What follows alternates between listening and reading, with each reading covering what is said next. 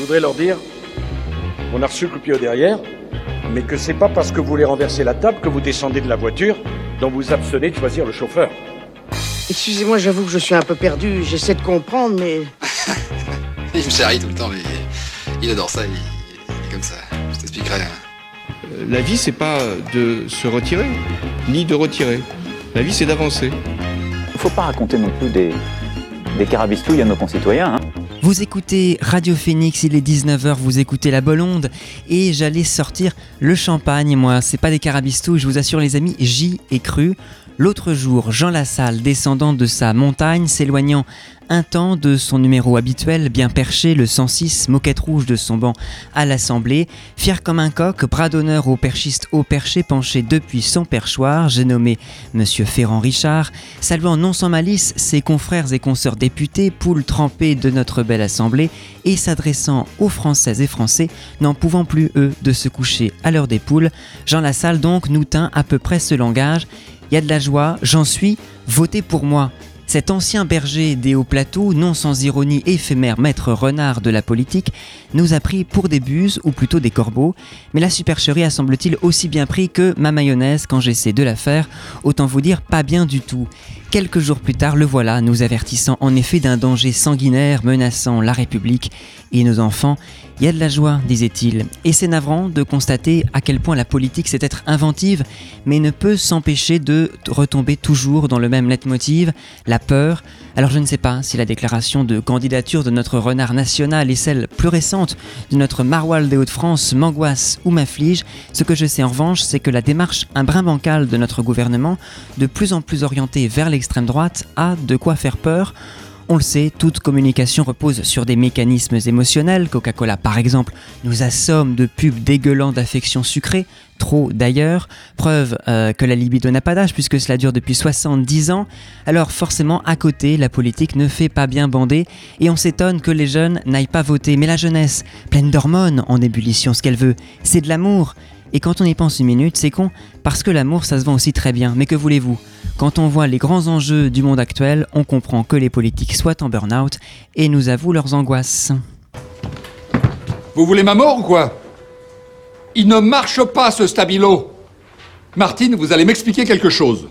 Pourquoi vous m'achetez des stabilos qui ne marchent pas? Regardez, ils pluchent Ils pluchent Il y a une crise au Louzémistan qui risque de tourner à la guerre mondiale. Comment voulez-vous que j'affronte le département d'État américain avec un stabilo pourri? Vous aurez sans doute reconnu la voix de Thierry Lhermitte, impayable ministre des Affaires étrangères, caricature déjantée d'un Dominique de Villepin visiblement un peu trop angoissé par des stabilos qui pluchent, extrait du film Quai d'Orsay réalisé par Bertrand Tavernier, disparu le 25 mars dernier. Bonsoir à toutes et à tous, bienvenue dans Carabistouille et bonsoir les amis. L'islamo-gauchisme suscite les passions, des inquiétudes, des remous et beaucoup d'autres choses encore, mais aura au moins réussi son pari c'est pas là-dessus qu'on va pouvoir draguer. Alors ni corbeau ni renard, notre invité ce soir est plutôt comme la chouette de Minerve qui s'envole à la tombée de la nuit, célèbre image du philosophe que j'emprunte ici à Hegel. Bonsoir Frédéric Bisson. Bonsoir. Euh, vous êtes philosophe, euh, enseignant à deux pas d'ici au lycée Dumont d'Urville en classe préparatoire et à l'université de Caen. Bienvenue à nouveau, puisque vous étiez déjà venu la saison dernière à l'occasion de la publication de votre essai sur la crise, virus couronné prolégomène à toute viropolitique future qui voudra se présenter comme science. Euh, merci encore d'être venu, euh, surtout en présentiel, puisque la dernière fois c'était euh, par visioconférence. Et alors ce soir, c'est de toutes d'autres choses dont on va euh, parler, quoique pas tant que ça, finalement, on le verra peut-être.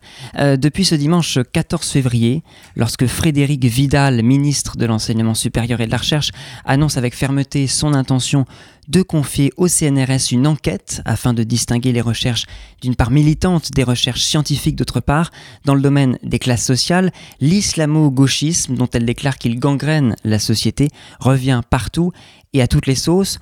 On ne manquera pas d'ailleurs de noter le coût médiatique énorme accordé par notre ministre à une chaîne de télévision plus que controversée. Nous souhaitions donc réaliser une émission autour des problématiques qu'a pu soulever l'emploi du terme récemment, sans pour autant alimenter euh, les fausses polémiques. Euh, nous nous éloignerons donc le plus possible des considérations partisanes pour nous tourner vers la politique. D'un reproche d'un dévoiement militant au sein des universités à la définition de la laïcité, les prises de parole autour de cet islamo-gauchisme euh, n'en finissent pas de mettre en lumière notre ignorance sur tous ces sujets, une grotte obscure euh, de laquelle nous semblons être un peu prisonniers et que nous tenterons modestement d'éclairer avec vous, Frédéric Bisson, et puis aussi avec notre belle bande de chroniqueurs présents ce soir. Alors vous le savez, euh, le nouveau livre de notre ministre de l'Intérieur euh, va bientôt sortir sur euh, le séparatisme islamiste. Vous l'attendez tous Waouh très prochainement. Exactement. Mais alors lui, c'est une toute autre littérature qui le passionne. Ma vie en rose de Roselyne Bachelot à sortir euh, très bientôt, il l'espère. Bonsoir Liam. Non, mais il y a combien de livres de ministres qui vont sortir là? C'est c'est dingue en fait. Il y a Darmanin, il y a Bachelot? Bon, en plus, Bachelot, la pauvre, euh, elle est, euh, elle est à l'hôpital, la pauvre. Je ne sais Ouais. pas. euh, Il y a- y, a Ma- il y a Marlène Schiappa aussi qui avait sorti un livre il y a pas longtemps. Je sais plus comment ça s'appelle. Bon, Bref. en tout cas, euh, Oui, si pardon. tu peux nous dire de quoi tu nous parlais. non, bah je parle bah, bien évidemment d'islamo-gauchisme et de laïcité. Bien Oui. sûr. On- en fait, on est là pour faire la librairie des C'est ça. ministres. On est, on est la grande librairie, mais des ministres. Euh, et puis alors, je n'ai pas de lancement pour les deux autres, c'est pas grave, ne m'envoyez pas. Je vous aime quand même. Euh, on va commencer par euh, Amélie. Oui, De quoi tu bah, parles on- forcément, on parle de laïcité. hein, on va parler euh, de l'affaire Sirven. Très bien. On a hâte. Encore une belle histoire pour nos enfants. Et puis enfin, le portrait de Célia, bien sûr. De quoi nous, de qui nous parles-tu ce soir, Célia? Et ben ce soir, je vous parle de John Locke et de sa lettre sur la tolérance. Un peu de tolérance, un peu de fraternité, ça fera du bien dans cette émission. Frédéric Buisson, peut-être pouvons-nous commencer par là, l'origine euh, de l'expression? Est-ce que vous voulez la rappeler, que je le fasse brièvement? Comment on... Eh ben écoutez, co- comme vous voulez, je peux en dire quelques mots. Allez-y, bien sûr, pas de souci. Vous ajouterez ce que je Bien sûr. peut-être pas dit.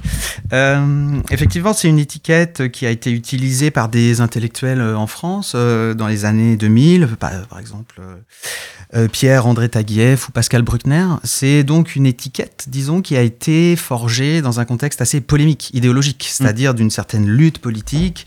Euh, par, par exemple, euh, Pierre-André Taguieff, dans la nouvelle judéophobie en 2002, défendait euh, plutôt la candidature de Jean-Pierre Chevènement, donc un intellectuel qui a défendu un candidat, disons, souverainiste. Et c'est une étiquette qui a une fonction depuis, sa naissance, qui est précisément polémique. Alors, de ce point de vue-là, moi je suis pas historien, mais je pense qu'il faudrait peut-être distinguer entre l'usage qui est fait de cette étiquette par, euh, par politiques qui s'en réclament aujourd'hui, et puis ce que ça peut révéler plus profondément, sociologiquement, de, de vrai dans la société. Parce que, à mon avis, l'usage est politicien, donc il s'explique par un contexte, des circonstances qui sont assez locales, quoi, assez, assez précises là Bien en sûr. ce moment. Mais par contre, ce que l'étiquette révèle, malgré l'absence de scientificité de cette étiquette, c'est pas du tout une étiquette qui est euh, scientifiquement valable, je crois. Euh, ça révèle quand même quelque chose de notre société, quelque chose de, de la réalité, à la fois des rapports de la gauche et de l'islam, ça, ça être intéressant, et puis de l'époque euh, présente. Donc je pense que si on veut en parler sérieusement, il faut d'abord rapidement traiter l'usage politicien de l'étiquette, à quoi elle sert, pourquoi est-ce qu'une ministre de l'enseignement supérieur se sent euh, obligée euh, de, parler de ça à ce moment-là. Et puis deuxièmement, sociologiquement ou socialement, qu'est-ce que ça révèle de plus profond et peut-être de plus intéressant? Alors à mon avis, voilà, faut faire cette distinction. Et alors justement, les usages, on va en parler. Je voudrais juste revenir effectivement sur cette, euh, sur cette origine, euh, sur l'origine de ce terme. 2002, vous l'avez euh, dit avec Pierre-André Taguieff. Mais en fait, on peut retrouver aussi l'idée, sinon le terme un peu plus tôt, dès 1994, Mm. dans l'ouvrage Le prophète et le prolétariat de Chris Hardman, Oui, euh, qui est un militant trotskiste anglais et qui va retracer euh, les différentes réactions des mouvements de gauche vis-à-vis de la montée de l'islamisme. Mais en fait, ce qui est intéressant, c'est que l'islamisme, tel que l'entend Chris Hardman, n'a pas du tout le même sens qu'on lui donne aujourd'hui, euh, puisqu'en fait, c'est un, un terme qui est à comprendre dans son sens le plus strict d'un islam politique, Ouais. exactement comme il existe par exemple aujourd'hui un parti euh, chrétien-démocrate qu'on Ouais. n'accuse pas tous les quatre matins, je crois, d'actions terroristes. Ouais. Euh, et donc il évoque Hardman la possibilité d'une alliance entre les islamistes, au sens strict encore j'insiste, et les forces de gauche, toutes deux motivées par une lutte commune, selon lui, à savoir renverser l'ordre occidental chrétien dominant, euh, d'une part, qui discrimine les musulmans, et d'autre part, euh, l'ordre chrétien euh, dominant, qui est ce contre quoi les trotskistes veulent lutter, cherchant à renverser le capitalisme. Ouais, tout à fait. À mon avis, moi je suis pas historien de la gauche, mais si on prend quelques repères, il y a ce que vous dites, et plus largement, je pense qu'on peut remonter aux années 20, c'est-à-dire que euh, il y a depuis les années 20 un rapport des progressistes de gauche, appelons-les comme ça, disons les marxistes à l'époque pour aller vite, aux musulmans. Lorsqu'en fait se croisèrent la question de la révolution communiste et celle des révoltes anticoloniales en fait. Et la question qui s'est posée aux militants euh, de gauche à ce moment-là, c'était faut-il soutenir les musulmans en lutte malgré leur religion? Ou bien faut-il voir dans leur religion, même plus que ça, un facteur positif de mobilisation, qui pourrait être euh, donc euh, actif dans euh, l'énergie que ça fédère? C'est plutôt la première option qui a été retenue, en fait, que disent les historiens. C'est-à-dire, euh, on peut soutenir les musulmans en lutte malgré leur religion, et euh, en fait, le PCF, par exemple, a soutenu, le Parti communiste français, a, a soutenu la révolte d'Abdelkrim dans le Rif en 1921. C'est un signe intéressant, puisque c'est une des premières grandes révoltes organisées, enfin, euh, massives, disons, euh, Et euh, ça ça me paraît intéressant, c'est-à-dire que quand on parle d'islamo-gauchisme, ce serait une erreur historique de croire qu'il y aurait eu, qu'il y aurait eu historiquement une adhésion idéologique de la gauche à la religion. C'est-à-dire qu'en fait, euh, c'est vrai, je pense qu'on peut pas le nier, dans l'histoire de, la gauche, il y a ça, il y a une forme de, sympathie pour les révoltes des opprimés, et euh, ce qui a dominé, c'était plutôt que la révolte des opprimés, même si elle est codée dans un appareil religieux, reste une révolte, et même si, pour les communistes à l'époque, ils ont une fausse conscience de leur lutte, précisément parce que ils la codent dans des termes religieux. Néanmoins, ce qui compte davantage, c'est la révolte. Donc il y a eu une solidarité à, l'égard de la gauche historique depuis les, premières luttes anticoloniales, avec des mouvements qui se codaient eux-mêmes, se pensaient eux-mêmes dans des, dans des référents religieux, mais qui, pour les marxistes, euh, devaient se comprendre sociologiquement. Mais ce qui comptait, c'était l'efficacité de l'énergie euh, que, alors, à ce moment-là, localement, pouvait être développée. Et alors justement, vous parliez de, de, de la décolonisation. En fait, l'historienne américaine euh, Joanne Scott euh, parle d'un choc de civilisation, euh, d'une nouvelle forme de ce qu'elle considère comme une, une nouvelle guerre froide presque, cette fois-ci entre celles qu'elle appelle les catholaïques euh, et l'islam, qui ne date pas d'hier, puisque cette entreprise, on le comprend à travers son livre, euh, qui semble en fait s'organiser autour d'un antagonisme pardon, entre l'Occident et ses racines chrétiennes, qu'on revendique beaucoup, notamment à travers une laïcité, en, en- en essayant de défendre des racines chrétiennes, euh, et, et le reste du monde, pays donc anciennement colonisé, tiers-monde, euh, à qui nous aurions aussi apporté la, la civilisation. C'est Ouais. quelque chose que, que vous percevez, un, un regard euh, peut-être... euh, Hmm, pas trop. enfin, je, je dirais que ce serait pas mon option théorique de voir Ouais. les choses comme ça, sous forme d'un binarisme. Effectivement, on en parlait tout à l'heure. L'usage politicien de l'étiquette islamo-gauchisme, elle reprend une rhétorique qui est la rhétorique de la droite, une rhétorique très droitière. En fait, le thème de l'identité, et vous dites des racines chrétiennes, c'est classiquement, traditionnellement, un thème de droite. Et là, euh, alors, euh, évidemment, les, les responsables politiques peuvent parfois euh, mobiliser ce type de rhétorique-là dans des enjeux tactiques qui sont assez complexes, mais qui sont locaux. Mais il me semble que ça masque un autre type de phénomène. C'est-à-dire, moi, je verrais pas l'état du monde actuel ou l'état de la société comme étant celui d'un clivage. On a une, d'un clivage ou d'un, d'un choc des civilisations. Je reprendrai pas à mon compte cette idée-là. Il me semble que ça, ça masque une autre réalité qu'il nous faut décanter, qu'il nous faut percevoir avec plus de difficulté parce qu'elle est plus fine. Mais euh, on a la montée en puissance, je trouve, d'une culture du décolonial. On a la montée en puissance de prise de parole par des gens qui ont été privés de parole ou qui ont été, disons, euh, pas en position subjective de, de, de sujets euh, parlants. Et euh, finalement, il y a une espèce de résistance, de résistance face à la possibilité que la parole se partage, face à la possibilité que des subjectivités nouvelles émergent, s'organisent. Et enfin voilà, dans la, il me semble que s'il y a un clivage, il est plutôt générationnel. C'est-à-dire que le, on dit par exemple que ça vient des États-Unis, ça vient des campus nord-américains. On entend beaucoup cette rengaine, hein, l'idée que euh, les, les, les, ministres disent oui, c'est une influence qui vient de, des États-Unis. Des... En réalité, on joue sur la peur de l'invasion et de la perte d'identité, oui, sur le sûr. fantasme d'une identité franchouillarde, franco-française, dont on est nostalgique en temps de crise, hein, ce qui s'explique bien. Mais en réalité, le, le fameux multiculturalisme anglo-saxon, le fameux melting pot anglo-saxon dont on a très peur en France, France il est déjà là. C'est-à-dire si on, les, les sondages d'opinion sont très clairs, la jeune génération, je- mes élèves par exemple, en réalité, ils n'ont pas les mêmes avis sur la laïcité, ils n'ont pas les mêmes avis sur les, les- la représentativité. Oui, un, un- un nouveau euh, sondage de l'IFOP est paru récemment, effectivement. Certains s'en inquiétaient, d'autres, au contraire, trouvaient euh, que, que ces avis-là, ces positions de ces jeunes étaient peut-être plus proches d'une laïcité euh, tolérante. Ouais. Et dans l'esprit de 1905, on va en reparler tout à l'heure. Mais justement, vous parliez des origines de ce mot, de ce terme islamo-gauchisme. Et alors, je voudrais vous faire réagir à la publication d'une enquête réalisée par David Chavalarias, euh, sorti très récemment, euh, directeur de recherche au CNRS. Alors, je vous, la donne euh, rapidement, enfin, j'essaie. C'est assez long, donc je vais essayer d'être assez clair. C'est une, une recherche qui porte non pas sur l'histoire ou la réalité, la consistance du terme, mais plutôt sur ses usages. Ce dont vous parliez à l'instant, euh, il a avec ses équipes analysé plus de 290 millions de messages à connotation politique entre plus de 11 millions de comptes Twitter émis depuis 2016. Et il constate qu'entre le 1er août 2017 et le 30 décembre 2020, les occurrences du terme sont extrêmement marginales. Euh, par exemple, l'islamo-gauchisme n'a été relayé euh, via retweets que par 0,26% du total des comptes analysés. Donc on comprend que c'est un, un emploi du mot qui est très marginal jusqu'en décembre 2020, il y a 4 mois. Et il apparaît en outre clairement que l'islamo-gauchisme est toujours employé, vous l'avez euh, suggéré, dans un contexte d'hostilité entre communautés politiques, systématiquement, et non de discours programmatiques, prosélytes ou de euh, débats politiques.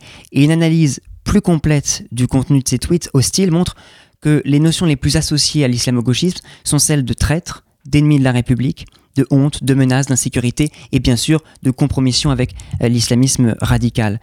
Et donc ce terme, on le comprend, euh, utilisé pour ostratiser et dénigrer un groupe social en particulier, euh, le fait tout en, tout en donnant pour l'opinion publique une image anxiogène et associée à un danger imminent, euh, en concentrant l'opinion politique autour de deux camps déclarés incompatibles et entre lesquels il faudrait choisir d'un côté les défenseurs du droit et des valeurs républicaines et de l'autre les traîtres aux valeurs françaises et alliés euh, d'un ennemi euh, sanguinaire, Euh, ennemi de l'intérieur, la gauche, ennemi de l'extérieur, et là l'amalgame est complet, non blanc, islamiste, musulman, terroriste, à vrai dire peu importe l'amalgame réalisé au point où on en est, c'est quelque chose qui, qui David Chavalarias le démontre, est prôné, toujours défendu par des comptes pratiquement quasiment d'extrême droite, vous l'avez euh, suggéré vous-même, euh, et que cette, euh, cette promotion de ce terme reprend une logique de left-right, qui est un mouvement globalisé très réel, qui a vu notamment comme victoire l'élection de Trump, de Bolsonaro, le Brexit, et qui utilise les mêmes logiques de confusion. Comment, comment est-ce que vous réagissez quand, quand, quand je vous dis tout ça? Eh ben, je réagis un petit peu comme vous, dans le même sens que vous, c'est-à-dire que euh, il me semble que la, la statistique permet d'objectiver quelque chose dont on peut avoir l'intuition soi-même, c'est-à-dire qu'il y a un usage politicien de cette étiquette tactique qui doit s'expliquer, à mon avis, de deux manières. Alors, une simple et une un tout petit peu plus politologue. disons. La, la simple d'abord, ça produit un bruit médiatique, ça c'est certain.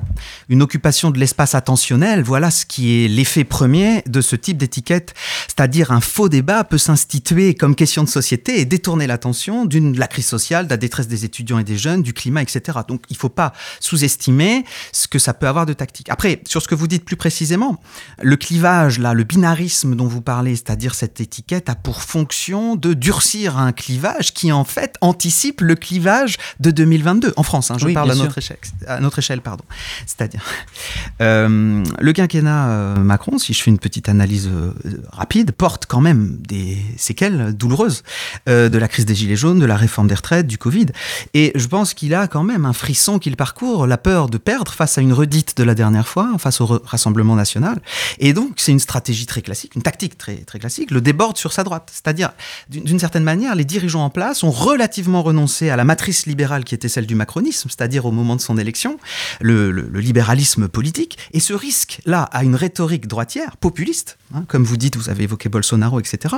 Mais le problème, c'est qu'ils sont euh, historiquement, constitutivement, peut-être issus d'une classe trop élitiste pour être de bons populistes. C'est-à-dire qu'en fait, ils singent les populistes et peut-être le renforcent en croyant les concurrencer. C'est-à-dire, ils espèrent, je pense, ce que je dis là, c'est pas un, un jugement de valeur, c'est de la tactique politique classique. C'est normal de faire ce type de calcul. C'est-à-dire, on, on- on drague un électorat, on stigmatise une partie d'autres électeurs. C'est-à-dire, ils veulent faire coup double d'une certaine manière, draguer les électeurs RN, disons, et culpabiliser les électeurs de gauche tentés par Mélenchon mais le coup risque d'être à efficacité contraire. C'est ça, je trouve, qui est quand on manie mal une rhétorique droitière pour laquelle on n'a pas été finalement euh, constitué. Ce qui est, le macronisme n'est pas euh, d'extrême droite. Bah oui, Euh, il donc- s'est même revendiqué contre l'extrême droite à l'origine. Mais je pense que le, le durcissement en deux camps rivaux euh, s'explique par l'anticipation de ce qui peut se passer en 2022. Et euh, c'est un coup d'avance qui est risqué et, à mon avis, qui est dangereux. et qui pourtant euh, quand même euh, parvient à réaliser ce que le Front National euh, n'arrivait pas à faire depuis des années parce que euh, ce qu'il démontre aussi, ce chercheur David Chavalarias dans son étude, c'est qu'à l'aide de courbes et de statistiques, en fait, il nous montre que le nombre de tweets mentionnant islamo-gauchisme parmi les comptes Twitter qui n'étaient pas suffisamment politisés pour être associés à un courant politique précis est désormais ce nombre-là supérieur au nombre total de mentions du terme entre 2016 et octobre 2020. C'est donc, il le dit, il nous alerte sur ce fait que la mer, comme il l'appelle, c'est l'ensemble de ces comptes dont on parle, en concentrant son attention sur ce concept d'islamo-gauchisme, est amené à problématiser les enjeux à partir des idées d'extrême droite. Alors finalement, euh, plus qu'un soi-disant rapprochement entre un islam euh, politique et certaines forces de gauche, est-ce que ce ne sont pas plutôt ces idéologies nationalistes, suprémacistes, racistes, antisémites et complotistes qui gangrènent, pour reprendre le mot de, de Ouais. Frédéric Vidal, le débat politique, et notamment par la viralité, dans tous les sens du terme, Mm. de leur forme de diffusion à travers un monde ultra connecté? Je sais pas. Euh, déjà, d'une, moi, je suis pas pour l'usage du terme gangrène. Premièrement, c'est-à-dire la rhétorique est précisément celle d'extrême droite, c'est-à-dire le cancer, les métastases. Là, on voit bien les métastases de. Si on dit qu'il y a une gangrène de l'islamo-gauchisme, ça veut dire qu'il y a des métastases ou je sais pas, bah, les études de genre postcoloniales, l'intersectionnalité, la queer, les queer studies, etc., etc. Donc moi, je suis pas pour parce que la rhétorique cancéreuse ou gangréneuse, elle a pour implicite que le corps social est malade, qu'il faut amputer, que les mesures sont des mesures d'urgence. Et ça, ça fait précisément partie d'une rhétorique organiciste, le corps social comme organisme vivant, comme grand tout, etc. Et ça, ça, ça me paraît toujours dangereux. Donc, ne pas reprendre nécessairement le vocabulaire de l'adversaire, euh, premier élément de réponse. Deuxièmement, euh, oui. Euh, le fait que l'extrême droite fixe le, thème du débat euh, sur l'identité. Je vais prendre un exemple, le cas des gilets jaunes. C'est-à-dire que le thème de l'identité est classiquement un thème de droite et on a vu au moment de la crise des gilets jaunes que la droite attendait quand même la descente dans la rue d'une population blanche périurbaine qui aurait été déclassée et ulcérée par la politique migratoire et qui aurait été ulcérée aussi par le fait qu'on parle beaucoup des jeunes de banlieue et pas d'eux, etc. Euh, en fait, le mouvement des Gilets jaunes ne s'est jamais positionné ainsi et il a fini par prendre pour objet de lutte la même violence policière qui mobilise les jeunes de banlieue. Donc ce qui me semble intéressant, c'est qu'il s'agit peut-être de recadrer les questions essentielles comme étant des questions socio-économiques. Les, grands mouvements sociaux depuis 25 ans se sont plutôt euh, souciés des salaires, des retraites, éventuellement de la défense des valeurs pendant la crise du, terrorisme, bon, voilà, les attentats, je veux dire, et puis la violence policière avec le mouvement des Gilets jaunes qui s'en est clairement euh, pris euh, euh, le, thème. Bon, voilà, donc euh, par rapport à votre question initiale, je trouve que ce qui est intéressant, c'est qu'on a un, clivage entre le codage politicien de... Le codage, je veux dire par là, la manière dont les conflits sociaux sont exprimés par nos représentants hexagonaux et par nos, nos élites, nos fonctionnaires, nos hauts fonctionnaires hexagonaux, et la réalité dans la société de clivages qui sont pas exactement les mêmes. Il me semble que le vrai clivage, alors on va peut-être en parler après si... euh, sûr, en plus, Liane Oui. va, va justement nous, nous en parler aussi de, de ce clivage qui ne date pas d'hier, on va le comprendre. Parce que le problème des suprémacistes, quand même, c'est qu'ils ne connaissent pas Raoul, mais surtout, ils ne connaissent pas encore Liam Hazard et ils vont avoir un, un réveil pénible parce qu'il est loin d'être diplomate. Il va les travailler en férocité, les faire marcher à coups de latte, sans coup de poing, mais par un coup de gueule. C'est à toi, Liam.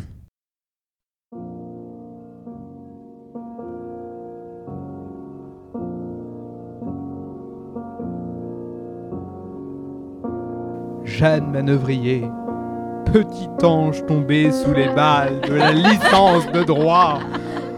On se souviendra de toi comme celle qui a porté l'émission, faisant même l'invité parfois. Merci. C'est vrai. Bonjour mes petits judéo-maçonniques à la solde de la Palestine. Comment ils vont? Aujourd'hui, on se retrouve avec un thème pas piqué des hannetons, l'islamo-gauchisme et la laïcité. Vous vous rendez compte ce thème a particulièrement énervé notre Noé. hein. Il fut en colère pendant au moins deux semaines. hein. C'est pour cela qu'on a fait une pause. Vous vous rendez compte, il a même donné des coups de poing dans un sac de frappe. Bon, il s'est cassé le bras, on est pour cela, mais, euh, mais voyez comment il peut se mettre en rogne. hein. Imaginez, on a dû l'emmener à l'hôtel Dieu et là il est devenu complètement fou. Non, pas de Dieu, ne parlez pas de ce type-là. Les pauvres infirmiers, ils ont été salement amochés. hein. Là, ils étaient enragés. Oui, je sais, vous allez me dire, qu'est-ce que vient faire l'Hôtel Dieu ici? Eh bien, c'est pour la vanne, la gaudriole, hein, vous avez compris, Hôtel Dieu, Bien on parle de on a laïcité. Bref, purée, moi aussi, ça ce sujet me met en colère, en transe, hein, franchement. Brandi de partout, la laïcité est appelée tout le temps, surtout quand il s'agit de personnes musulmanes. hein. Tu as une barbe un peu trop longue, tu ne respectes pas la laïcité, tu portes un voile, tu dégueules sur les valeurs de la République, et ainsi de suite jusqu'au fameux kebab de Béziers. Encore la semaine dernière, des nationalistes d'action française ont fait irruption dans le conseil régional de l'Occitanie. Euh, L'Occitanie est dirigée par la gauche. Là. Ils avaient sur eux une banderole islamo-gauchiste traître à la France. D'où vient cet islamo-gauchisme? Il est issu de multiples faits sociaux des années 70, opposant alors les personnes algériennes et leur soutien, et des mouvements d'extrême droite qui voient dans les Algériens des nuisibles faisant grimper le chômage. On sort alors des 30 glorieuses. Noé en parlera mieux que moi, mais du coup les soutiens des personnes algériennes sont les personnes souvent issues de la gauche, et de l'extrême gauche aussi. On arrive alors à l'extrême droite qui les qualifie de gauche arabe ou de gauchisme pro-arabe. Ces mêmes mouvements sont un peu nostalgiques de l'Algérie française, car oui, c'était tellement génial la colonisation, un partage culturel, hein, comme dirait Fillon. Bref, le terme d'islamo-gauchisme découle donc de la pensée d'extrême droite. C'est bon maintenant? Vous comprenez que Macron mène une politique de droite, voire d'extrême droite lorsqu'il s'agit de sécurité? Les musulmans, ça fait peur. Ça et l'extrême droite d'ailleurs, hein, c'est un peu paradoxal. Dès qu'il y a un souci, on invoque le boss suprême, la burqa, Mahomet, le voile, le Coran et patati et patata. Vous comprenez maintenant pourquoi Frédéric Vidal l'a dit dans un discours? C'est parce que la meuf est tellement perdue avec les étudiants et la recherche qui souffrent qu'elle a dû trouver une porte de sortie. Lorsqu'on parle de laïcité, c'est surtout dans le sens pour moi de laisser faire ce que veulent les gens tranquilles, sans dépasser les limites. hein. Bien sûr, je ne suis pas pro-Daesh, hein, tout en laissant les autres tranquilles. Si tu veux porter le voile, tu le fais. Si tu veux porter une kippa, tu le fais. Si tu veux porter une croix, tu le fais. Mais par contre, laisse-moi critiquer et exprimer mes opinions sur la religion. Aujourd'hui, la laïcité ne veut plus rien dire vraiment pour nous, comme le montre un sondage de l'IFOP paru au début du mois de mars. Dans cette étude, les jeunes sont interrogés sur le droit du blasphème, la condamnation des attentats, le port de signes religieux ostensibles et sur les lois régissant la laïcité à la française. Donc ces lois sont vues comme islamophobes par 37% des personnes quand même. On observe une fracture générationnelle de plus en plus forte. Pour finir, j'aimerais terminer sur un message de paix. Les religions ne doivent en aucun cas être présentées comme justificatifs de violence. Les attentats perpétrés par Daesh, le conflit israélo-palestinien, l'attentat de Christchurch en Nouvelle-Zélande ne sont pas issus de la religion, mais issus de personnes mauvaises. Même si je suis athée, j'espère qu'un jour toutes les religions pourront s'entendre. De toute façon, elles découlent un peu toutes de la même idée. Excusez-moi si c'était un discours d'islamo-gauchiste. En attendant, je vous laisse avec la citation du célèbre philosophe Karl Marx Inch'Allah. Merde, merde, je crois qu'on est grillé. Merci Liam, on parle euh, islamo-gauchisme, vous l'aurez compris dans Carabistou ce soir avec notre invité Frédéric Bisson, philosophe et enseignant à deux pas d'ici au lycée du Mont-Durville en classe préparatoire et à l'université. Alors, euh, vous le suggériez euh, juste avant, on peut s'interroger sur cet énorme paradoxe euh, d'un gouvernement quand même qui a été élu plutôt contre l'extrême droite que pour son programme et qui joue un, double jeu pour ainsi dire avec des mouvements totalement contradictoires, à la fois en se présentant comme le rempart face à Marine Le Pen et les dérives identitaires qu'on lui connaît et tout en même temps qui reprend une logique de confusion, de polarisation du débat public propre à l'extrême droite qui ne date pas d'hier. Yam vient nous en parler avec ses catégorisations gaucho-arabes ou pro-arabes euh, que l'extrême droite déjà assigné à Michel Foucault et Jean-Paul Sartre au tout début des années 70. Finalement, ce rempart n'est pas tant idéologique, semble-t-il, que presque mécanique, au sens où il n'est qu'une réaction, là aussi, à, un ennemi. Ce jeu dans l'urgence, de la peur qui envahit à, tous les niveaux l'action politique ces dernières années, et encore plus d'ailleurs avec la crise sanitaire, est-ce qu'il ne cristallise pas le vote et par suite le pouvoir démocratique du peuple dans une forme d'aliénation à la réaction permanente? Ouais. Euh, Vous en parliez tout à l'heure, je vous ai mal répondu sur le terme parce que ça reprend ce, ce que vous me demandez là, reprend la question de tout à l'heure sur la viralité. C'est-à-dire euh, la réaction permanente en fait, le, concept même de peuple dont vous faites usage qui est un peu incontournable, j'en suis bien d'accord, et en même temps problématique. C'est-à-dire que voilà, vous dites qu'il y a une euh, une sorte d'infection de, gangrène du débat public, vous disiez tout à l'heure par euh, les suprémacistes.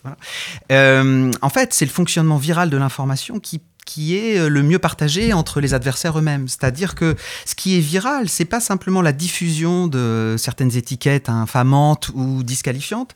Ce qui est viral, c'est aussi l'interconnexion mondiale entre certaines sensibilités partagées. C'est-à-dire que c'est ce qu'on appelle dans la jeune génération la culture du woke c'est-à-dire être éveillé, être sensible, et collectivement sensible, de plus en plus sensible, jusqu'à l'être hypersensible au moindre fait d'oppression. Et la communication des images à échelle mondiale, la diffusion en quelques clics d'images, je parle de la mort de George Floyd par exemple, ça sensibilise toute une, toute une génération à ne plus tolérer, ne plus accepter euh, un certain nombre de, d'exactions policières, de violences, etc.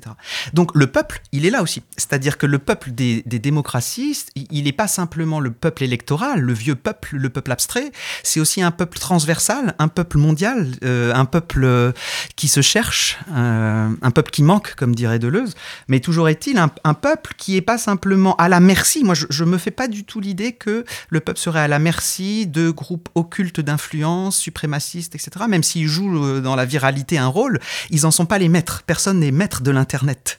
personne n'est maître de la viralité. Elle se retourne parfois contre ceux-mêmes qui précisément voulaient l'utiliser à leur profit. Et en ce sens-là, ce que je vois, moi, c'est qu'on a la montée en puissance quand même d'une culture démocratique concrète où les minorités, pour les appeler d'un terme englobant, subalternes, postcoloniaux, racisés, euh, queer, gays, etc., féministes évidemment, euh, s'organisent de manière euh, transversale par une sensibilité montante aux faits d'oppression qui autrefois passaient inaperçus. Euh, et voilà, le peuple, si vous voulez, il me semble être pas simplement le peuple de nos institutions, et les politiques français sont très très arc-boutés sur le fonctionnement sacro-saint de la République une, indivisible avec ses sacro-saintes institutions, mais ils ont du mal à, finalement acter et tenir compte de l'autre peuple, de cette démocratie mondiale concrète et non abstraite qui est en train de s'auto-organiser. Je, je dirais cela en fait. Et euh, je crois qu'on est en face de l'émergence d'un nouveau paradigme des luttes. Vous voyez, le, la classe ouvrière qui a été la référence des luttes dans le monde des années 20, enfin, ce que j'appelais tout à l'heure les progressistes marxistes qui ont accompagné parfois les mouvements décoloniaux. Euh, en réalité, elle n'existe plus vraiment, cette classe ouvrière. Elle est euh, diffractée, elle est, elle est, elle est explosée d'une certaine manière. Et donc, c'est plutôt dans la coalition entre... C'est pour ça qu'on parle d'intersectionnalité, entre des, revendications différentes. Euh, des, personnes de noires, euh, métisses, euh, aux sexualités minorisées, etc., qui je pense, constituent un nouveau référent de lutte émergente. L'extrême gauche, en tout cas, fait-elle vraiment le jeu du terrorisme Dans un article du Monde publié le, 20 mars dernier, l'essayiste Hakim El Karoui, auteur d'une étude statistique approfondie sur les militants djihadistes français, affirme, je cite, que ce qui est frappant en France, c'est qu'il y a une typologie un seul profil de djihadistes, y compris chez les convertis, jeunes, issus des quartiers défavorisés, socialement précaires et liés à l'immigration, c'est-à-dire ayant un questionnement identitaire. Alors, à crier au séparatisme islamo-gauchiste et, euh, et à vrai dire, peu importe que la notion manque de consistance, notre gouvernement en oublie-t-il le séparatisme républicain dont il est lui-même responsable depuis longtemps, à savoir la faiblesse de ces mesures sociales qui, pour le coup, manquent cruellement de consistance.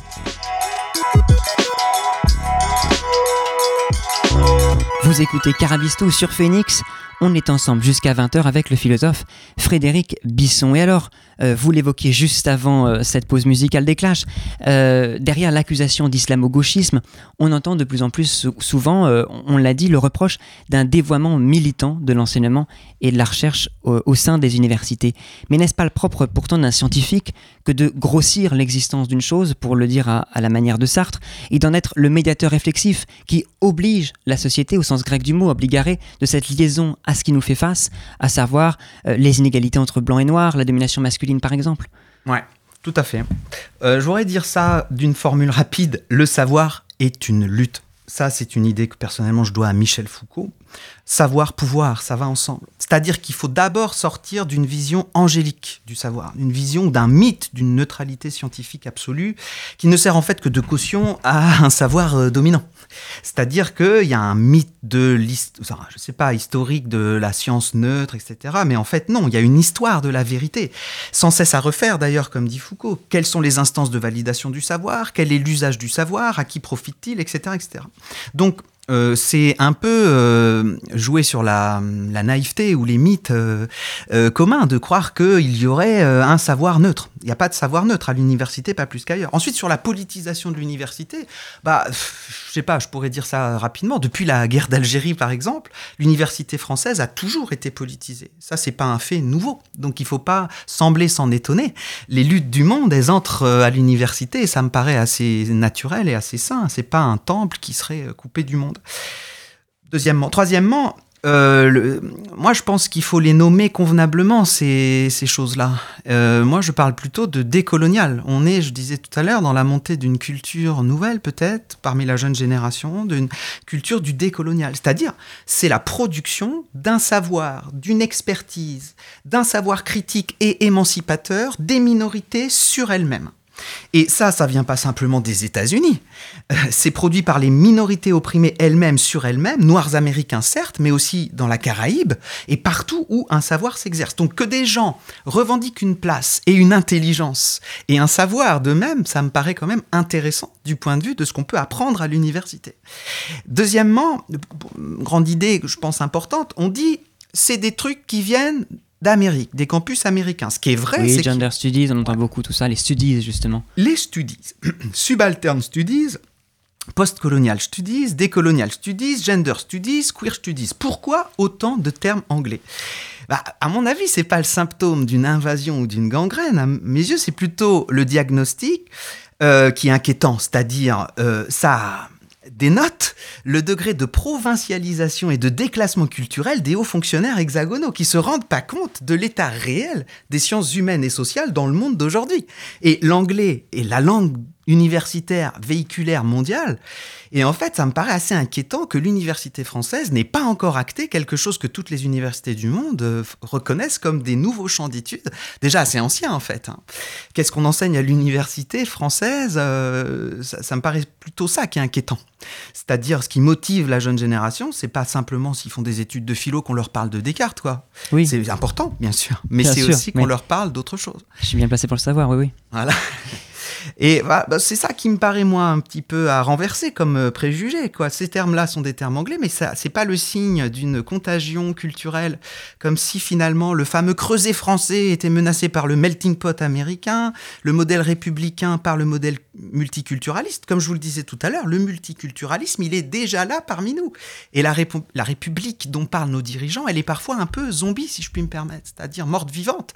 C'est une idée morte qui marche parmi nous, comme euh, dans les films de Roméo c'est-à-dire il euh, y a une rupture générationnelle dont on n'a pas assez pris acte.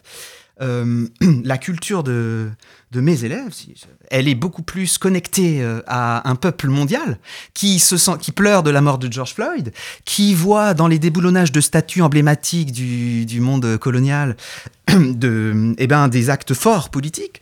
Et ça, c'est quelque chose qui a commencé euh, avant nous, euh, dans, enfin, chez, avant que chez nous, pardon, dans d'autres pays du monde que simplement les États-Unis. Vous voyez, par exemple, la statue de Cecil John Rhodes, colon fondateur de l'Afrique du Sud, a été retirée dès 2015 du campus de l'Université du Cap, puis à Oxford en 2020. Ce sont des gestes symboliques qui sont pas simplement locaux, mais qui manifestent un peuple qui monte, je trouve. Un peuple qui est un peuple de, réellement démocratique. Se sentir concerné par des faits qui sont ailleurs, euh, dans d'autres pays. Bien que je sois français, je me sens sensible à ça.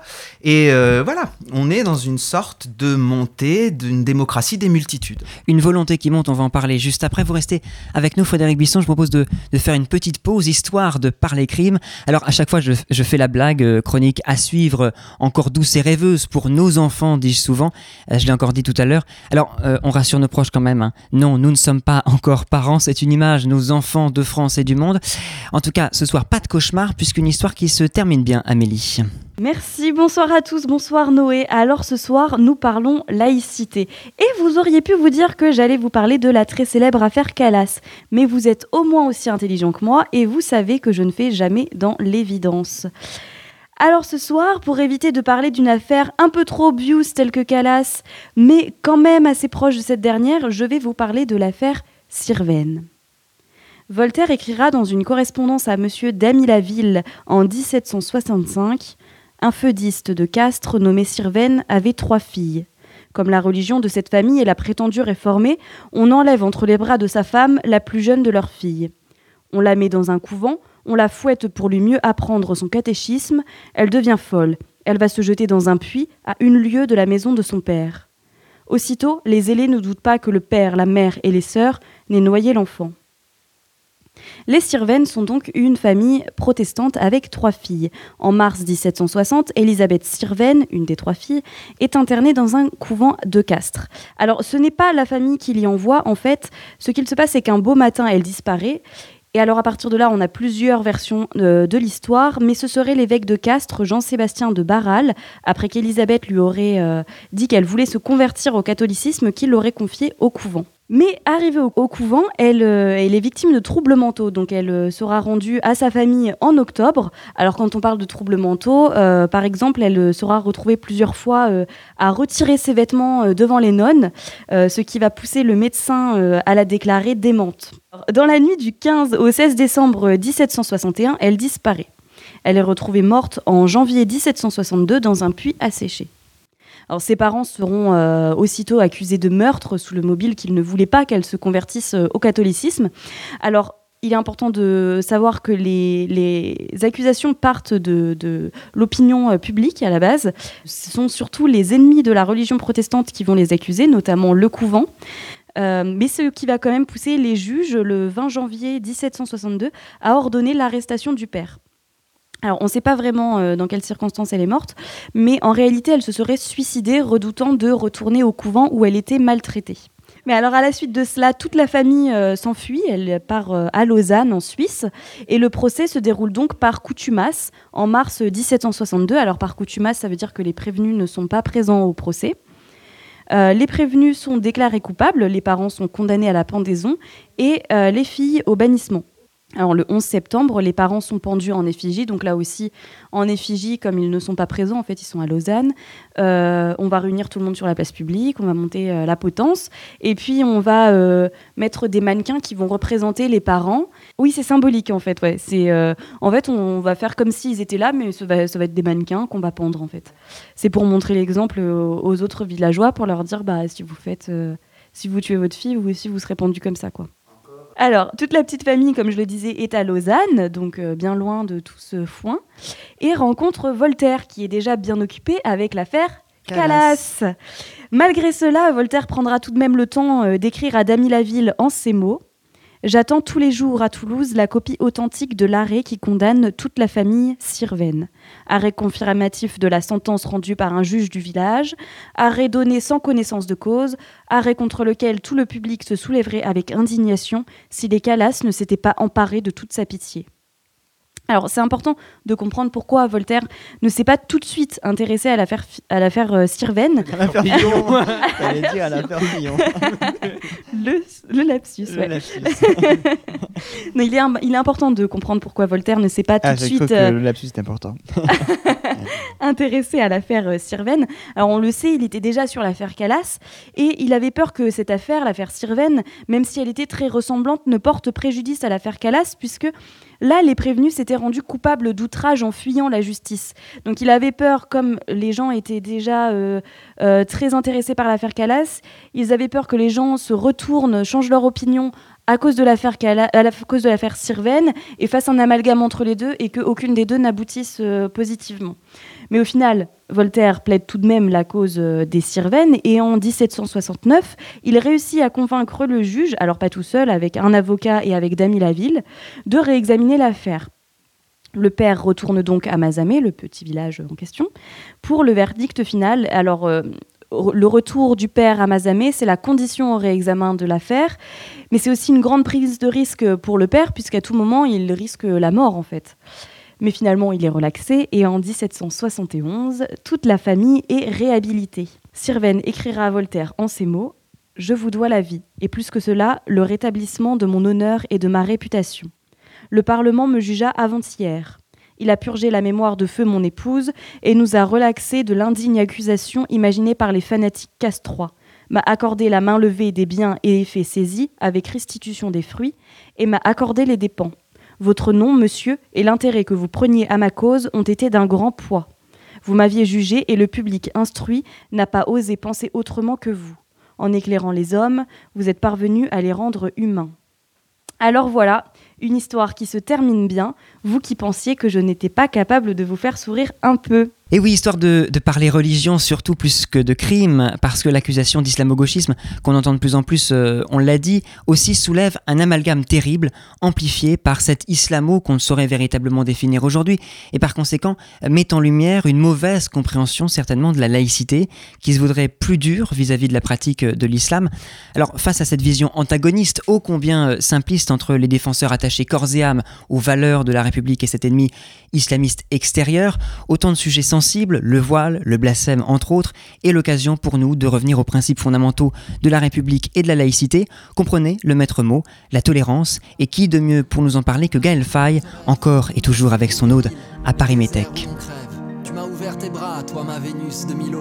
Tu brillais trop pour moi, je n'ai vu que ton halo. C'est pour ça que je l'ouvre, ma gueule est un musée. Je vis loin du feutré et des lumières tamisées. Dans tes ruelles cruelles ou tes boulevards affliques. Dans la musique truelle des silences chaophoniques. Paris, ma belle beauté, tes prétendants se bousculent. Dans le brouillard épais de tes fines particules. Moi, pour te mériter, je t'écrirai des poèmes que je chanterai la nuit tombée, debout sur la scène.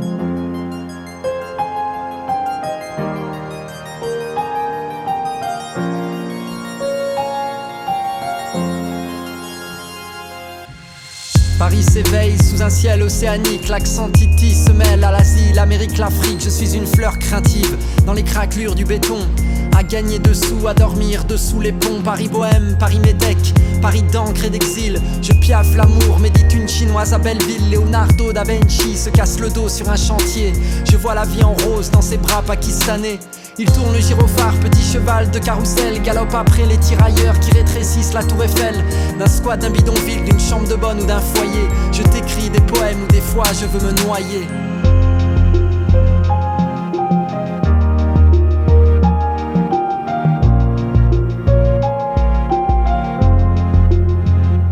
Une ville de liberté pour les des valises d'exilés, des juifs errants et des roms, aux mémoires de pogroms, aux grimoires raturés, des chemins, des révanes, aux sentiers de Crimée, caravane d'apatrides, beau people, caravelle, sur tes frontons, Paris viennent lire l'universel, et souvent je t'en veux, des daigneuses et hautaines, capitale de la monde, à jouer la mondaine, laisse-nous consteller la vraie nuit que tu ignores, cesse donc de faire briller les mille feux de ton décor, Paris ma belle, je t'aime, quand la lumière s'éteint, on n'écrit pas de poème pour une ville qui en est un, Paris ma belle, je t'aime, quand la lumière s'éteint, on n'écrit pas de poème pour une ville qui en est un, Paris ma belle, je t'aime, quand la lumière s'éteint, on n'écrit pas de poème pour une ville qui en est un.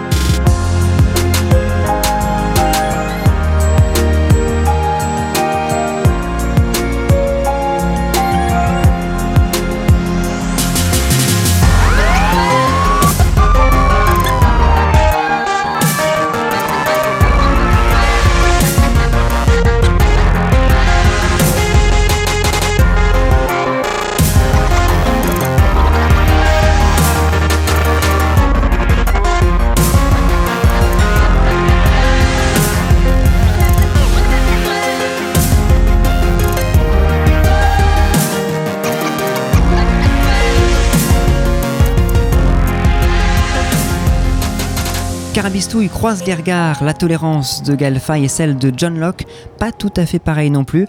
Tu nous en parles dans ton portrait, Célia.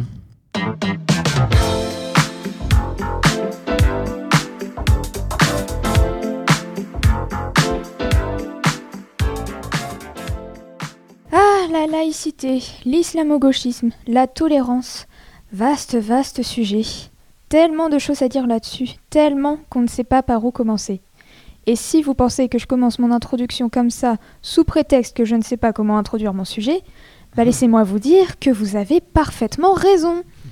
Pas de panique, Noé, je vois déjà ton regard inquiet. J'ai tout de même une personnalité à présenter. Un philosophe en plus pour ton plus grand plaisir, John Locke. Ce philosophe anglais, né en 1632, a fait ses études à Westminster et à Oxford. Au départ, il voulait plutôt se lancer dans la médecine, mais suite à la découverte des écrits de Descartes, il se tourne vers la philosophie.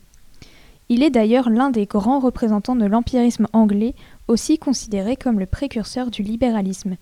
Il est même pris pour modèle par les philosophes français du siècle des Lumières, Donc le gars a quand même pas mal d'influence. hein. Pour que vous compreniez bien, je vais vous faire un petit point historique très très rapide pour vous rappeler le contexte religieux de l'époque. Bon, en gros, c'est la merde. hein. Les guerres de religion ne sont pas totalement terminées. En France, l'édit de Nantes est révoqué en 1685 et en Angleterre, l'aspect religieux est très présent, notamment avec une réforme de l'église anglicane qui a été adoptée un siècle avant.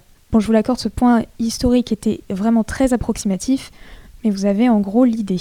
Locke a écrit plusieurs ouvrages sur la tolérance, dont la fameuse lettre sur la tolérance publiée en 1689. Dans cette lettre, il montre que l'intolérance vient de la confusion entre politique et religieux et qu'il y a une nécessité de distinguer ce qui concerne les deux domaines. D'un côté, il y a l'État, qui est une société d'hommes avec des intérêts civils. D'un autre côté, il y a l'Église, là aussi une société d'hommes, mais qui se réunissent volontairement pour servir un Dieu en public. Il précise bien d'ailleurs que l'Église est une association et pas une institution dont on est membre. Locke considère d'ailleurs que la multiplicité des religions est un moyen de prévenir les troubles de la société.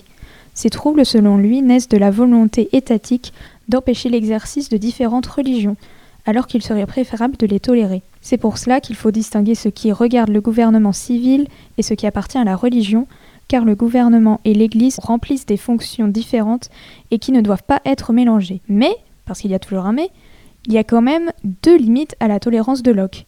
Les athées, car selon lui, je cite, ceux qui nient l'existence d'un Dieu ne doivent pas être tolérés parce que les promesses, les contrats, les serments et la bonne foi, qui sont les principaux liens de la société civile, ne sauraient engager un athée à tenir sa parole. Bah bon, oui. on voit que la confiance règne. hein. Sa deuxième limite concerne les catholiques qui se mettent sous les ordres du pape. La tolérance est l'élément central de sa politique et donc pour lui, seule une église qui prône la tolérance peut être autorisée. Et finalement, comme le dit si bien Locke, la tolérance est essentielle pour que la société fonctionne correctement.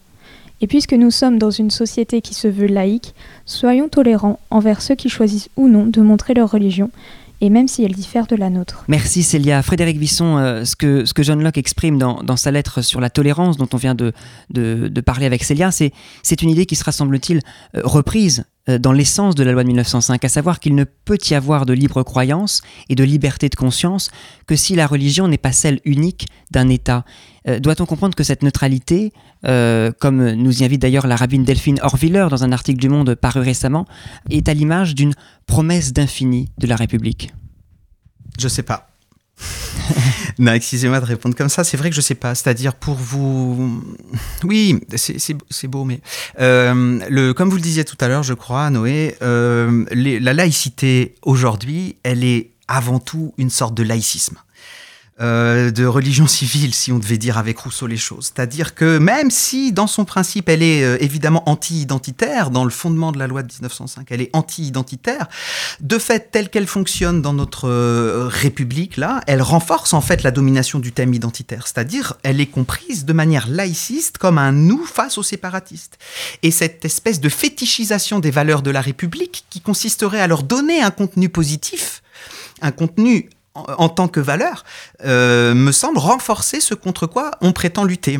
Euh, c'est ce qu'on appelle une maladie auto-immune dans, en langage biologique. Et je trouve que là, on, le, fait que la maladie se reproduit elle-même, alors qu'elle voudrait l'éviter. Le système immunitaire euh, devient le danger lui-même. Et donc, euh, elles sont finalement identifiées à un mode de vie normatif, ces fameuses valeurs de la République, à un mode de vie qui exclut d'autres modes de vie. Alors que l'esprit même de la loi de la, la laïcité, c'est vrai, vous, avez raison, c'est pas simplement la tolérance, qui me semble être un mot contestable pour d'autres raisons. Euh, seuil de tolérance, vous voyez, il y a cette idée-là qui me, gêne dans l'idée même de tolérance. Oh. Euh, par ailleurs, je trouve quand même que euh, telle qu'elle fonctionne, elle est euh, précisément contraire à son principe. Et euh, elle est faite pour favoriser la visibilité, pour favoriser la coexistence entre les différences. Et elle, elle est comprise précisément comme une invisibilisation même de, de ce qui fait notre, notre richesse. Et c'est pour ça que je vous disais qu'à mon avis, la jeune génération est plus multiculturaliste que celle des dirigeants politiques qui euh, croient voir une invasion alors qu'ils comprennent mal leurs enfants ou petits-enfants.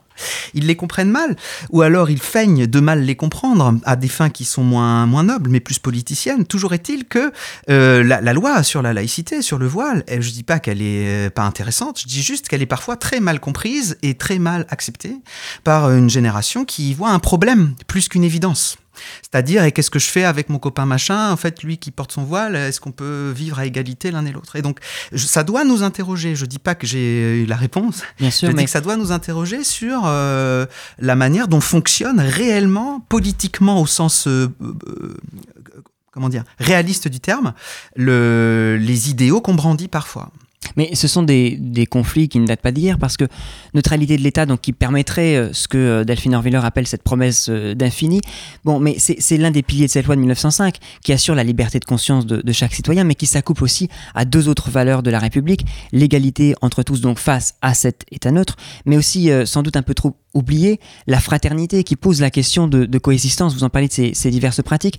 Et peu après 1900, euh, 1905, il y avait déjà une colère des, athées qui râlaient après les curés, entre, euh, enfin, contre les cloches euh, qui, pouvaient sonner à toute heure du jour et de la nuit, contre les crucifix dans les écoles publiques, on peut les comprendre. Aujourd'hui, c'est le port du voile notamment, mais la différence peut-être entre ces deux époques, c'est qu'en 1905, l'État se séparait de l'Église dominante. Désormais, si la question du, port du voile a, pu être, et même a dû se poser à l'école, il semble que les, les musulmans euh, sont plus stigmatisés dans un climat, on l'a montré tout à l'heure, terriblement anxiogène. Alors, euh, posons-nous une fois pour toutes la, la- la question, est-ce que la laïcité me permet euh, d'être voilé dans l'espace public? Question naïve, mais, mais, mais finalement évidente. Ouais, Et dans de, les- porter, et de porter une croix, par exemple, de 120 mètres de haut, si j'en ai envie, dans, dans l'espace Ah, public, c'est- dans la c'est rue. un, un peu encombrant. C'est un peu encombrant, ce serait là Ouais. peut-être la, la limite, mais... Euh, dans l'espace public, oui. À l'école, euh, le traitement de l'école est un traitement de faveur de l'école.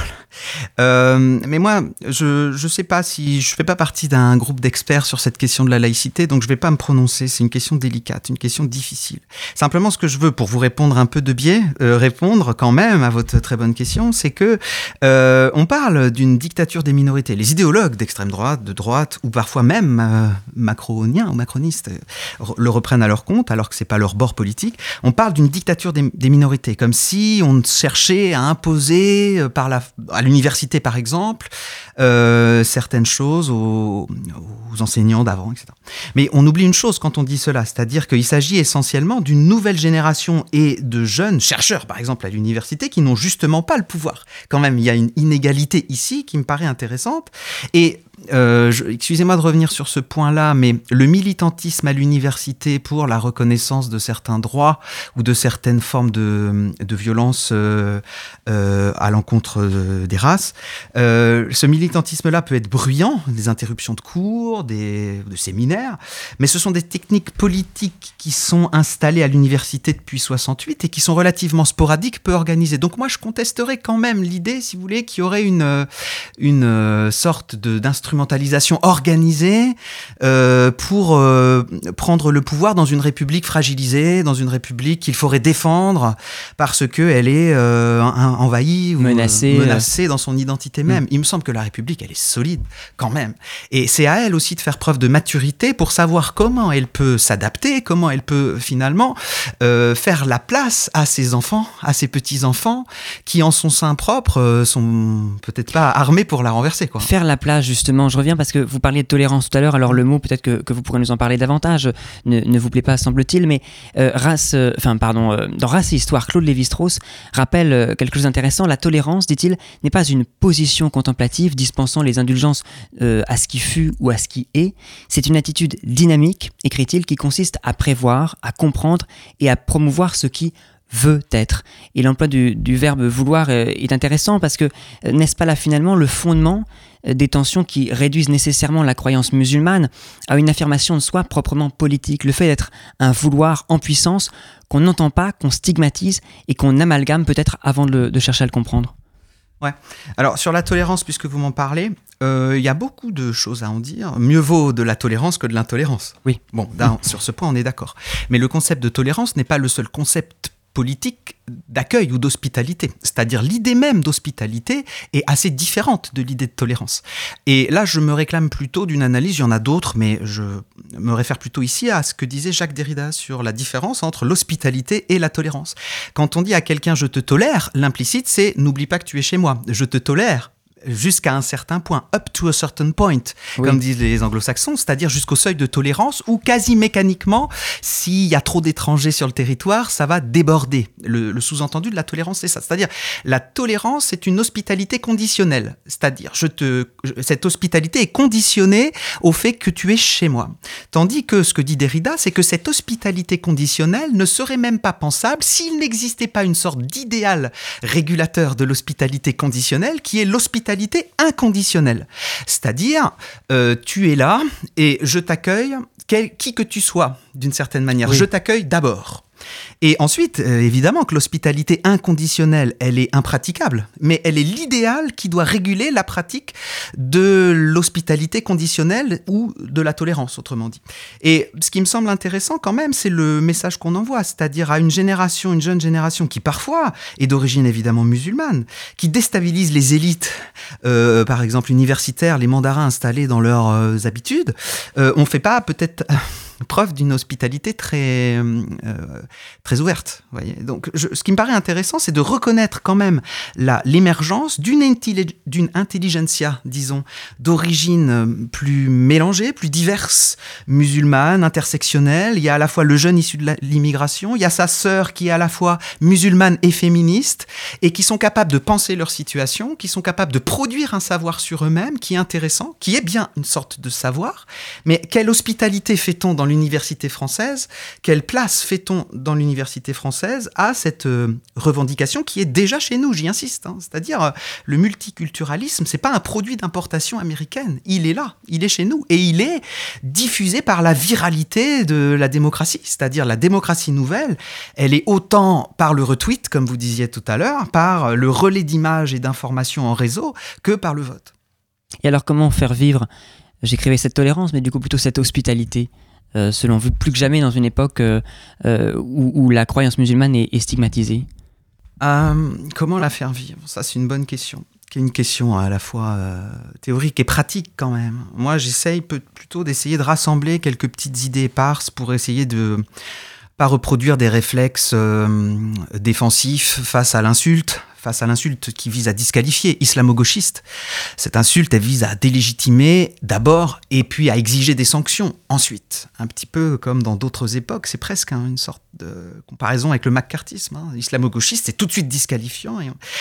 Donc moi, mon effort pragmatique, c'est d'essayer de réagir de sans reprendre a priori les armes de l'adversaire telles qu'il les impose au débat. Donc pragmatiquement, voilà, pour faire place à ce qui émerge comme nouvelle sensibilité, comme nouvelle subjectivité, comme nouvelle revendication, euh, éviter le réflexe de tout de suite nommer ce qui se passe. La manière dont se nomment même les experts d'eux-mêmes que sont les minorités me semble déjà une première attitude pertinente. Éviter de recoder tout de suite dans nos vieilles habitudes ce qui se dit, écouter ce qui se dit. Voilà.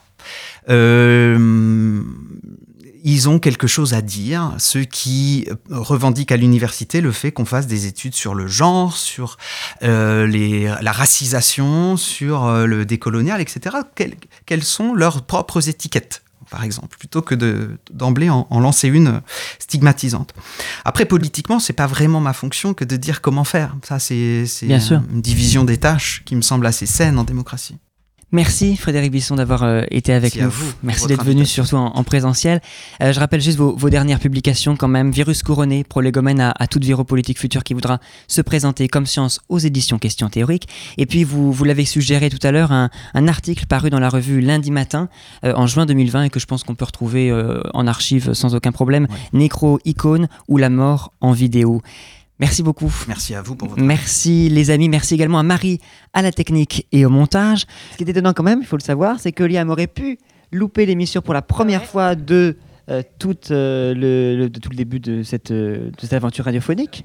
Et puis, euh, et puis voilà, de fil en aiguille, euh, le burn-out nous a touchés aussi, puisque c'est euh, c'est une autre euh, pandémie en ce moment, le burn-out, peut-être la plus grave. Ah. Et donc on a pu finalement la faire ici, chez toi, avec toi Léa, mais tu as pu nous présenter ta petite chronique. Je vous rappelle que nous nous retrouverons non pas la semaine prochaine, mais la suivante, puisque nous passons en bimensuel.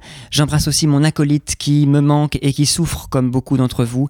Elle est l'illustration empirique des dommages collatéraux de cette tentative peut-être de diversion de Madame la- notre ministre Frédéric Vidal, qui faute, faut bien le dire peut-être, d'avoir un peu de courage politique pour sortir les étudiants de la merde, préfèrent nous monter les uns contre les autres. Alors, dans cette période difficile, cherchons plutôt ce qui nous rapproche, une bonne émission de radio, euh, pourquoi pas, ou nos rêves de jeunesse pour noyer notre spleen, à défaut d'aller draguer en amphi. Et sur cette euh, promesse d'infini dont nous parlions tout à l'heure, Jeanne, promets-moi de revenir vite, je n'attendrai pas à l'infini. Bonne soirée à la France Métèque.